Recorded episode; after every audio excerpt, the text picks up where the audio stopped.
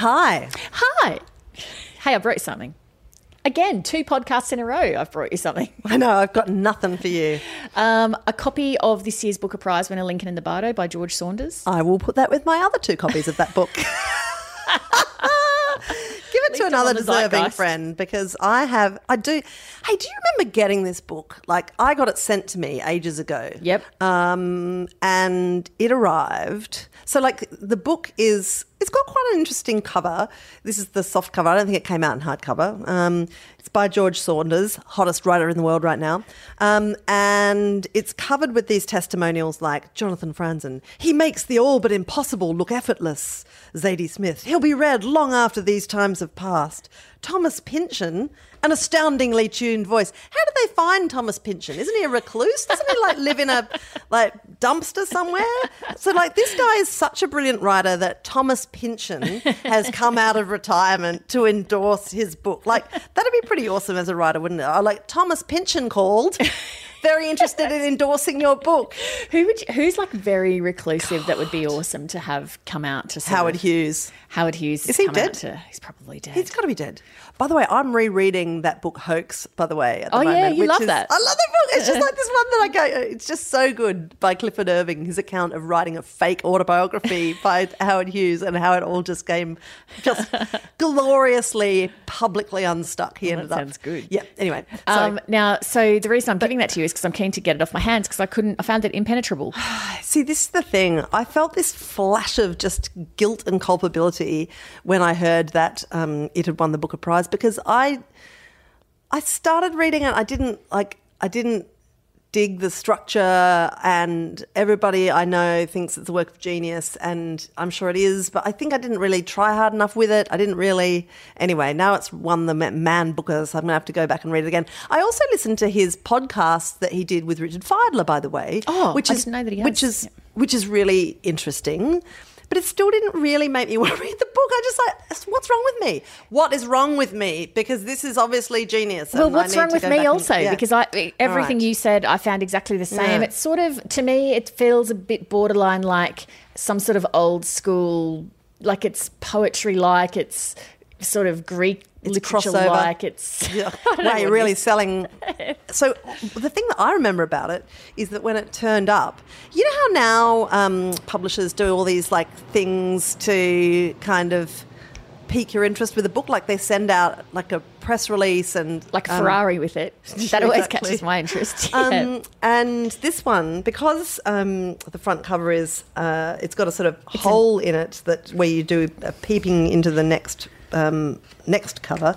I don't know. I've explained that badly. Two but then there's also a design of ivy It twining nice around cover. it. Yeah. Well, when I got my original sort of promotional copy, it had plastic ivy So did mine, wrapped around which it, which was annoying. which made me so angry because I was just like, ah, Same. Thank you. More landfill. You know what? It's just a book. Uh, Maybe the book could just be book. Well, I know? bet the publisher who sent us the free copies of this book's really happy with that investment. Well, I, totally. Right. I mean, they could have Given the like, rap we're giving They it. could have had it, you know, arrive in the G string of a dancing girl, and it probably still would have paid off. But like, I just think it's so weird that this sort of book promo stuff, like you get little sort of, you know, novelties and things, and you think, mate, my view is. If you need a novelty to make me be interested in this book, it tells me that the book isn't very interesting. So I reckon, to be honest, that my um, kind of slight disinclination about this book is totally tied back to the fact that it arrived covered in plastic leaves. And I just wonder as Harsh. well, would And also, by the way, I am never going to complain about the fact that people send me books. It's probably because of this podcast and like being in the media. That is a like with daylight second. The greatest thing about my job is that sometimes people send me books. Well, I was actually going to raise this and say, is it would it be better if publishers simply emailed people to say, "Hey, these are the books we've got coming out this month. Bang, bang, bang, bang, bang." Which which copies? Which, which of those books would be of interest to you to look at for your program or your podcast or whatever? Well, the only thing that I would say about this, and I again just like to note that this is an incredibly privileged and lovely position to be in because really, like, it is my lifelong dream to have this happen. So Here, have one of these crackers with caviar on like, Yeah, enough caviar sales. I'm sick of caviar. Smash. Damn it. Why does the world suck so much? Um, it, I actually, I do like. I have actually picked up books because they've been sent to me that I would not choose off the shelf and they've been awesome. So, like, Yeah. that is a pretty great um, uh, thing, you know. To and I think if I was left to self-select, then I would probably only select books that I think I'm interested in, and I'd never be surprised. Hey, speaking of um, what I would self select that was sent to me and, Mm. and it is awesome.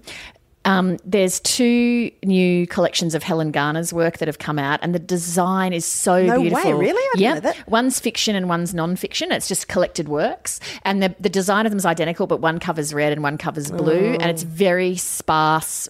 Just an amazingly beautiful, Beautiful. designed cover. I'll, I'll put um, a photo of them up. They're just absolutely gorgeous. And I should probably, because we never do it, plug. You can visit our website, www.chat10looks3.com. You can find us on Facebook, um, although someone has to invite you, don't they, to be in the group in Facebook? Um, I think you You can apply. You can you can apply. Yeah. and really, We've got we're a low not bar. really knocking anybody out.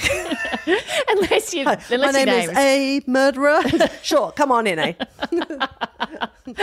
um, and on the on that page, there's all sorts of useful resources, including um, dates and links to live shows that we're doing around the country. I think there's there's No tickets left for Canberra. Sorry. Canberra's in sold out, sorry. But there's still some tickets left in Adelaide. There are, Adelaide. On the 9th of February. That's right. Come and watch me taunt sales about being from Queensland. And then later in the year, I have to go to Queensland. I loved. Yeah, that's right. We're going to be. The tickets aren't on sale yet, but Brisbane in May, Perth in September, Orange in late May. So we wanted to do a regional show to show Yeah. you regional chatters that we care. Uh, that's all. That's oh And the Enmore on Hobart. The, and the Enmore in Sydney in June, and Yep. the tickets are on sale for that. So if you had a good time at the show in Sydney in that we just did, come to the Enmore June show. I love how you did some publicity in Adelaide, where I wish I had it here to read aloud, but you said something like. Um, you know, sales. I'm really looking forward to bringing sales over to Adelaide because she's from Queensland, so she's not used to things like The finer things in life, like um, wine that comes in bottles. and people who wear covered footwear in restaurants. You're such a bitch. You're such an asshole. Oh, speaking of assholes, Oh, yeah. I watched Assholes at Night. Our, Our Souls at Night, the film version of that, which So this is this book that Sales is crazy bibliotherapist hold me while I cry, me, little Jermaine, person. it's not crazy? No. Okay. Uh, So she book- said, uh, "Why don't you read this book about this elderly couple who start sleeping together for company?" and I really liked the book. It's by Kent Haruf, and a film version came out with Jane Fonda and Robert Redford, which I had some issues Because with they're the type that would each be old and alone. Absolutely. yeah. I mean, I had a few problems with it. I know you're supposed to suspend disbelief with, you know, make believe worlds, but there's no small town in America that has two people as good looking as Jane Fonda Yeah. and Robert Redford in it. And like you're Robert Redford living in a retirement community, and you're not just covered with naked pensioners. 24 7. Like, can you imagine if Robert Redford were like moved into your elderly kind of village Oh, be- accommodation? If Oh. everybody just be like, Totally. oh, And if two people as good looking as J- Robert Redford and Jane Fonda did live in the same small town for the past 10 years, they would not have been able to leave the house without somebody saying to them, You know, you, you should go out with Jane Fonda. anyway, The other was- problem that the film has, has encountered is that they've held on to the book's title, Our Souls at Night, which in a written form is lovely and tender and kind of evocative of this spiritual connection that they uh, share. But the American producers of the film uh, worked out as soon as they released it in the UK that over there people pronounce it Our Souls at Night, which is what's happening here too. So, uh, Our Souls at Night is the name of this film now. it's just like been this huge backlash with people just going,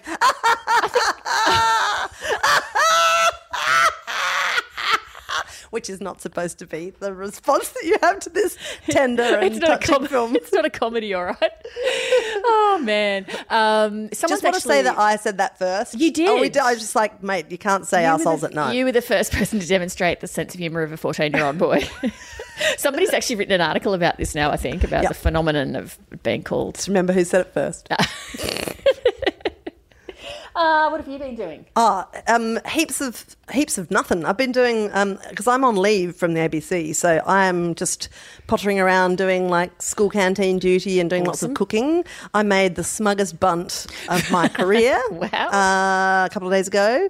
Um, I'm working on recipes for a new cookbook, so um, it is just like the definition of fun, like just hanging around. Hanging out with kids, um, making food. Some of it works, some of it doesn't. But the smug bun, oh, Lord, it worked a treat. What was it? So I made a brioche sort of dough, um, so like a yeasted sweet um, dough, and I rolled it out into a um, rectangle, and then I spread it with um, dried apricots, which I had soaked in apricot nectar with a bit of rose water. So it becomes like a really chunky jam. Spread that over, and then I made pistachio marzipan. Listeners, yes, I did. Okay, so there is I like the international marzipan scam is almost as bad as the like cartridge toner for printers scam, I reckon. Yeah. Because like it's really expensive to buy. Right. And the supermarket marzipan is not great either. So if you want to buy really top shelf marzipan, you are Mm. really paying out for it. It's really easy to make. Oh. So it, all it is What- yeah, what is it? so you just get uh, like blanched almonds and icing sugar, bzzz, like whiz it into a powder, and then add an egg white. Is that all it is? That's all it is. I bet you Brenda can do that in her Thermomix. Yeah, I bet in she that can. cult that she's in. Yeah. Jeez, I don't know about that cult. She's in two cults. She ours, is. Ours and She is, Thermomix. Yeah. Um, the thing I will say in defense of Thermomix is that it does make really, really good stock. So if you kn- like, don't spend the three thousand dollars. Just make friends with somebody who has a Thermomix. In my life, that's Gwen, and every now and again, she just brings me a jar of what she calls baby poo, and it is the Thermomix. Um, paste stock. So it just takes like you put a carrot, I don't know, a number of carrots, a number of you know s- celery sticks and some garlic and onion and whatever, and the Thermomix sort of weirdly zhuzhes it and then cooks it down so it's a paste, and then it's the greatest vegetable stock ever. Like it's re- and it's, there's about a kilo of salt in it too. But So what do you what do you if it's a paste then what do you do? Put water in it? Just add water or something? Well, so if you've got a pan of like I now, if I cook pasta, I'll put a tablespoon of this um, stock in, Right. and it just improves the taste of everything. You know, Oh, okay. rather than cooking pasta in just salted water, you cook it in stock, and Right. You know, bingo. Or if you're making like minestrone or something, instead of like you just put. So instead of putting in like vegetable stock, you put water and a teaspoon of this stuff. Yeah, it? correct. Ah, yeah, Okay. It's Oh. really good. Anyway, okay. so uh, make friends now with Brenda um, for the baby poo supply. Um, where were we? Oh yeah, um, I'm just going to dismount from my smug bunt. Um, Yeah, so- story. so we got so I've, so so I've put marzipan. so there's a, a, rectangle of brioche dough rolled out, and then there's um, the apricot, and so I've made um, pistachio marzipan, which is just 150 grams of pistachio kernels, 150 grams of icing sugar, and then like this is all ab- about half an egg white um, zzz, in the food processor and it's suddenly it's this sort of stiff dough very pliable Wow. very workable because it's like really thick icing basically because if you think about it it's just like Yeah, royal well, icing yeah. but with um, nut meal in it and it's this beautiful green color so like rolled it out very thinly to a rectangle the same shape as the um, dough, lay that over the top, then roll it all up mm. so it's a sausage, and then mm. you kind of slice the sausage along its you know Length. length. So you split it almost to the end, leave the end a bit joined, so it's like a pair of jeans. Yeah. and then kind of twist it around into In a a ring, and then so you've got like bits of apricot peeping out and bits of marzipan. Yum. Yeah, it Was it actually worked. It worked out really well. And then I made, uh, I just sort of brushed it with some apricot jam, so it was all nice and shiny. Yum. And did it taste beautiful? uh, yeah, it did actually. Yum, It tasted really good. Awesome. I can give you a bit to take home with you if you want. Is it going to make it into the recipe book? With a bullet, ma'am. Yep, it's there. Very good. Uh, but also, what else have I been doing? Um, oh, I've been to see lots of things. Last Yeah. night I went to see the Wharf Review. Oh, yeah. which is it's been running for about know, nearly 20 years now in Sydney. So the Sydney Theatre Company once a year, like it's like their run up to Christmas. They put on the Wharf Review, um, which is written by um, Jonathan Biggins, Drew Forsyth, and Phil Scott. Um, and each of them is like massively talented, but in a different way.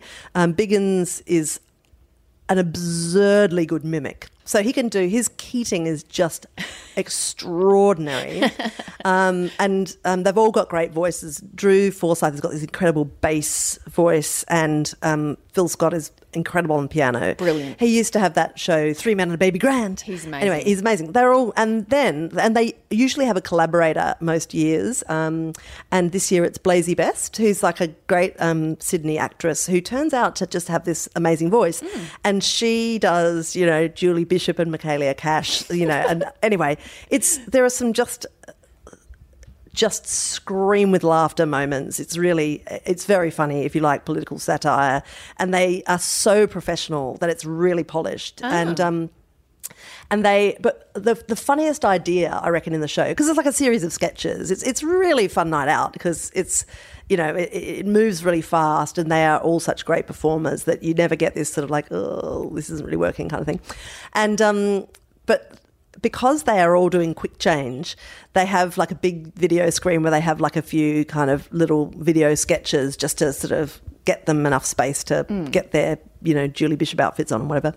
And um, there's this little series that they do a couple of over the course of the show called. Um, Press, brie- press briefings from history, and the first one is um, Biggins dressed up as Louis the Sixteenth, and he's like he's just like doing a press briefing to the to the French press, and what you don't realise for the first thirty seconds, but then becomes really clear, is that he's doing it in the style of Trump. so Oh, it's like classic. you know, I have so many castles. I have such beautiful. Some some people say it's the finest castles in the world. I have, you know, incredible. So many rooms. You know, I have so many guys. I am like the top French guy. You know, and he's doing it in this great accent, and he Oh, looks great. hilarious. But it's all about being like Trump and Classic. Trump's kind of. Patterns of braggadocio and kind of ultra, ultra, you know, self assuredness come through.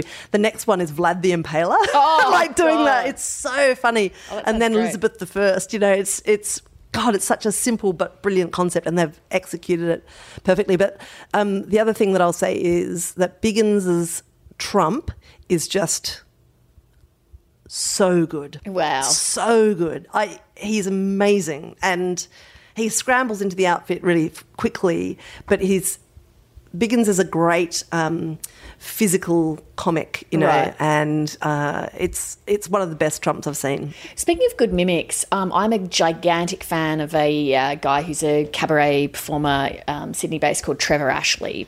Uh, my friend George and I always go to every show that he does, and he, he'll often do tribute shows to people. So he did um, Liza Minnelli a few years ago. Um, he does sometimes musicals, like he had one which was sort of Annie. It was a Yeah. takeoff of Annie, um, which he originally called, because his name's Trevor, it was Tranny. But then there was some issue and they had to change it to Little Orphan Trashly. Um, but he just finished a Barbara Streisand tribute show. Um, it was absolutely fantastic and just watching him like the degree of difficulty of her songs is so high um, but he did it absolutely fantastically but he shared this anecdote that george and i were amazed by which is barbara streisand has a sister named rosalind kind Really? who is yeah who is Imagine being Babs's sister, like Sh- who's- all your life. You'd be like, well, wait for this also a singer no. yeah and so and trevor has talked about being in she new should york just be in property or something. God, Like- just be a kindy teacher or something. Um, Trevor talked about going to see her at a club in New York, and he said it was like going to see the best Barbara Inst- Barbara Streisand impersonator you'd ever seen in your life. He said she looked exactly like her, and even down to the fingernails. You know how Babs has, you know, the sort of Yeah. classically, you know, the sort of fingernails that sort of Yeah, you like have claws. Yeah, you have to like hold a mic like you're wearing another mitt. She's just Yeah. like, oh, I'm just a more of a more of a peg than a person, actually. so it was. It, he said it was uncanny. So of course George and I immediately beetled home and um, googled uh, Rosalind Kind, and it was freakish. But even oh, so, I just went down the most ridiculous YouTube rabbit hole. But so then I found a show that where Barbara actually sang with her sister Rosalind No. in Las Vegas. Yeah. Oh god, it was so awkward because Barbara said something like, you know, finally the opportunity you've always wanted. It was sort of, it was awful. But then it, the song opens with Barbara's just sitting down and she's wearing this cape-like thing. She's sitting down as if on a throne, but Rosalind has to stand. So oh, it was like everything about it was just absolutely diabolical. What's the bet? There's another sister that's just been locked in the basement for you know, and can sing like a bird. Oh man! But I want to go. hears in- her. It was interesting listening to Rosalind Kahn because she definitely did sound and look a lot like Barbara Streisand. If you hadn't heard Barbara Streisand sing, you would have thought Rosalind Kahn was a really great singer.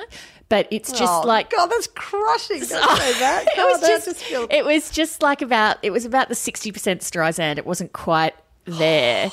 so, but yeah, it was it was. Oh God, I'm actually feeling a bit sweaty and uncomfortable. It was. Let's that is move what I was on. like. But I really want to. I want to see Rosalind Kind now. I thought it was amazing. Uh, you read anything? I'm not reading Good. anything because I'm doing a really bad thing, which is I've allowed some TV watching on my iPad to replace my book reading in the evening because I've been binge watching a show called Billions. All right. Now, I'm sure you've told me this before, but I've let it wash over my head because I'm just like not interested in sales. I'm absolutely loving it. I don't think it probably would be your bag. It is Paul Giamatti and that unattractive redheaded guy from Homeland. That I'm one of the few people to find unattractive. Lots of other people find him attractive. Right, uh, what is okay. his name? His name is Damian Homeland, Lewis. So that means nothing to me. Damian Lewis. They are. It's set in New York. Giamatti is the state's attorney. Um, Damian Lewis is a businessman, somebody Axelrod called Axe, who's a venture capitalist. No, no, go on. and Giamatti believes Axe is corrupt and is trying to bring him down. It's complicating matters is that Giamatti's wife is a psychologist who's on staff with Axelrod, and her job is basically to get the traders into the frame of mind so they're whipped up and they can make money. Um, now, I appreciate on paper that sounds sort of not that exciting, but it's, So it's uh, awesome. Just to recap, it's uh, it stars a guy you're not really that into, and it's about property deals. Yeah, but Paul Giamatti, I think, is a god. I think he's okay. the most amazing actor. And Damian Lewis, I mean, he's good. But the thing that's tricky is, I said to my friend who put me onto it, "Uh, am I meant to be rooting for Giamatti here? Because they're both. You know, Axelrod probably is corrupt. Giamatti is one of these people. He's like a zealot for the truth and for the for rightness. But he'll pretty much do anything you know, he's got no sort of like, oh, you've accidentally implicated your parents in this shonky deal. I feel sorry for them. No, they're implicated. They're gone. So he's he's quite an unsympathetic character in some ways, whereas Axelrod actually is a quite sympathetic character. So it's this interesting blurring of who's the goody and who's the baddie. okay. Um, but the dynamic with the wife, I absolutely love because she is the sort of in-house psych in Axelrod's finance company she's very close to him. And so they have this unique, he's almost like, it's not codependency she's not dependent on him, but he's very dependent on her. Right. But she, they're not in love or anything, or that's obvious at this point. He seems quite in love with his wife. Um, and, but Giamatti is very jealous and possessive of the relationship that the wife has with the redheaded guy. So yeah, there's lots of different layers in it. Everyone's acting is fantastic. The scripting's really tight, and okay. there was a great scene at the end of season one where you know how sometimes where you have those series where there's two great characters, and then the climax is that they sort of meet and they have their big engagement. Yeah. and so there's this climactic scene where it's maybe ten or fifteen minutes of them having this exchange, and it Oh, I was love that. Just they were both just. At the absolute top of their game, and you felt Just like acting up a storm. they were. you fe- and you felt like I, I thought it was the best I'd ever seen Damian Lewis, and I just thought I can't help but think that's because you're getting to bounce off Paul Giamatti. Oh, you're just not going to give him an inch, are you? This guy. What's he ever done to you? Did you like Sideways? yeah, I did. Yeah. I haven't seen it for a long time, but I remembered thinking I, I just it's always stuck with me the scene where he busts the Pinot Noir or the Merlot or whatever it is Oh. in the in the McDonald's or wherever he is at the end. Yeah. What reminded you of that? Because Paul Just like- the lead. yeah, right. Okay. Yeah. Um, Yeah, Yeah, so I I haven't been reading. I've just been. Have you been reading? uh, yeah, I have. I've been. Um, I'm reading a book called The Choke at the moment. Oh, yeah. Sophie Laguna. Yeah. Um, really liking it. Yeah. It's. Um, I'm in this really weird. Uh, pattern at the moment. I don't know how I got in it, but every book that I read is about um, it's told from the perspective of of a child. Oh. And like in that kind of atonement style where, you know, it's the child is now an adult, but like sort of telling the story um, through their memory of being a child. Oh, yeah, okay. I mean, it's a hard thing to pull off, um, but some people do it really well. McEwan is amazing writing, you know, through the eyes of a child, and Atonement's a really good example of that. Um, and some of his more kind of dark, disturbing work, like The Cement Garden, and uh, are really good examples of that. Um, and I sort of am in this sort of every book that I read is, is like that. And the choke is about this, uh, told from the perspective of this girl who's um, grows up in um, country Australia, and uh, her she's been brought up by her grandfather because her dad is like this mysterious truck driver who comes and goes, and she's got two stepbrothers. Her mother abandoned her um, when she was little. So it's like this sort of hard scrabble existence with her two brothers and fights with the neighbours. And anyway, it's all going somewhere, and I'm I haven't got there yet. Um, but um, you know that I read The Strays while I was away, Yeah. um, which is also that sort of. Um, a bit of awakening sexuality and all that sort of thing. Right. Um, but I read this book that actually is uh, along those lines as well, called Demigods, which I think uh, really just tips over the edge into s- just silly. It's um, by Eliza Robertson. It's an American book, it, and it's it's um, plugged as a debut no- novel for fans of Emma Cline's The Girls, which is me. Oh, yeah. I did, I really liked The Girls, Right. but this is like what's happened with this book is it's really savage, right? It's really um, there's some real like kind of violence in it. And the story is about this girl whose mum kind of remarries and the the new husband's son is this quite disturbed boy with whom she has some sort of weird codependency. And he ends up just doing dreadful things to her. And over the mm. course of the book as she gets older you know periodically re- reappears and is just like a real jerk to her and does like really like torturing her. And like it's just by the end of it, I was just so cross because I think, and I also I blame that a little life a little bit for this, where there is this thing now where people put just wanton violence into their novels, and it becomes like an art form to think of like terrible things that people can do to each other, and it's like the the um, it's so graphic, you know, and I think I kind of blame that book a bit for this boundary being pushed. Is that fair? Probably Yeah. not. Well, but well, as you know, I have sort of strong views about that. Sort I know, that's why I raise it. I feel I get a I sympathetic would- Yeah, you've got a sympathetic audience here. I just think, what, does it advance the plot? Like, is it necessary? Yeah, I just mean- it really. Um, I ended up putting this book down because I was just like, ah, you know, like they're really. I mean, the writing is fine. It's just I just don't understand. It seems to me that some of the violence and graphic um, content is there for its own sake, you know, and I Mm. think that that's not. There's no, I couldn't really understand like what the idea was about why this woman was still con- continue to be drawn to this guy, you know. Don't know.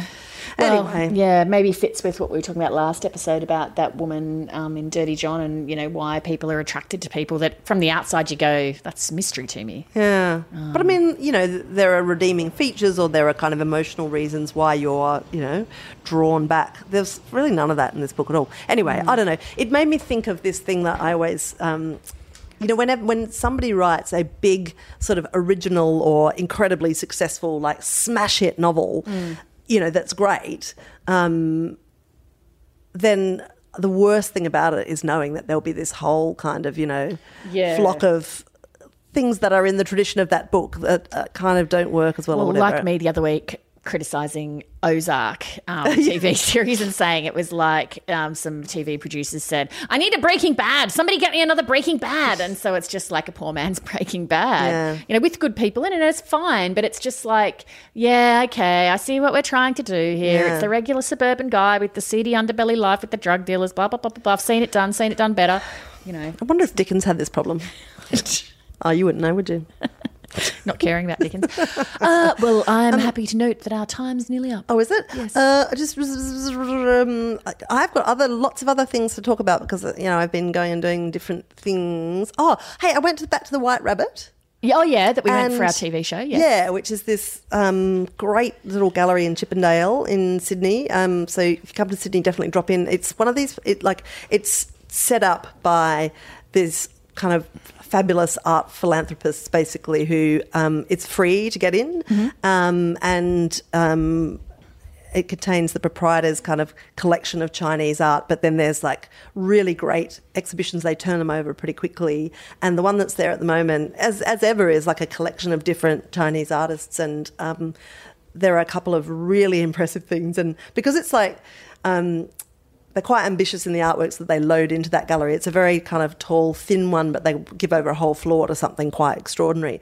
And the, what the extraordinary one on the third floor at the moment is that some some artist has built out of bondage equipment like whips and corsets and you know whatever's dildos and things. Uh, so it's all made out of black leather and studs, and it's it is like it's like it's they've built a temple, and it's like it's it's six meters long by three meters by, and it's got like all these uh, like minarets topped with dildos and like it's less rude than it sounds. Like you know, I, I took my four year old daughter along, and she was like, "I'm just like, Oh, you her watch The I mean, like, it's not it's not sexy. It's just like black leather. It's like a castle. It's like a, a, a temple made of black leather. It's just like it, it's so. And it's sort of suspended on these ropes. It's huge. It takes up the whole room. But you, you look at it and you just think, oh, my god. I'm about to go to the tool shed and going, look, um, I need 35 dildos. Do you have like a discount for bulk Yeah, ordering? exactly. Okay. no, it's just. Oh, I had my mother with me. Who's like, oh, dear, oh. But anyway, it's just it's incredible. A the sort of scope of the vision and the fact that you would actually follow through on this. I I, assume I late night drunk idea. You know? I love that you consider a I- wonderful family outing for three generations of your family I'm to go to a giant wrong. temple I didn't made know of that there was a giant dildo temple there, all right? But it was like it. It was more about the temple than the, you know, bondage by the time they finished with it. But the other thing that was there was so beautiful and weirdly moving, and uh, the act of describing it is going to probably flatten most of the appeal. I accept that. But it's a darkened room, and it um, it's completely dark, and then the floor is painted like a high, high gloss black, Right. So you can see reflections, right? Right. And the ex- uh, the um, artwork is about a dozen fluorescent tubes alight. They're just white fluorescent Mm-hmm. tubes. Um, and they've got a cable on each end, so they're suspended like a trapeze swing, right? Right. But they're on some sort of like computer program that changes the position of the fluorescent tubes. Oh, yeah. Sometimes they're all rising and falling together, and sometimes um, independent of Oh, that each other. beautiful. It is so beautiful, and there is this lovely classical music playing, and the um, movement of the fluorescent tubes is attuned to the music. So Oh, that sounds you sit great. there and you let it wash over you. The music's beautiful, and the lyrical movement of these seemingly invisibly suspended light sources is just I found it really moving. Oh, and that sounds great. I want to go and straight. it and look kind of reminds you of um, the bows of violins because you see them Ah. moving and tilting, and then sometimes they become like all of a sudden they're like a stairway. They're going up in stages, and then they completely reorganize God, people themselves. come up with some I know incredible stuff, It's just the sort of thing that you, and yet it's entirely engaging. What about? Did you see? I just I, I saw nothing except I saw the video. I don't know who made it, wh- where it's from, who the performers are. It was a spiral staircase with a trampoline in the middle. Did you see this? And No. it's three men who are walking up the staircase, and then they jump onto the trampoline and then jump back onto the staircase, and they're sort of in like Oh, right. some sort of sequence. It, it's biz- and the staircase is moving. It's like revolving. Oh my God. It's quite mesmerizing Yeah. when you're watching it. Um, and again, the degree of difficulty of just the, you know, like juggling. It's almost like a human form of juggling or Things that something. people come up with after a few beers. it was just, it was like, it just reminded me of what you described because it was like, wow, this just seems so weird. And yet I'm just like completely transfixed by watching the motion of it over and over again. Right. I got to get out of here. I got Right. places to go. I got people to see. All right. See Thanks ya. for the book. Take it with you when you go. Just bin it.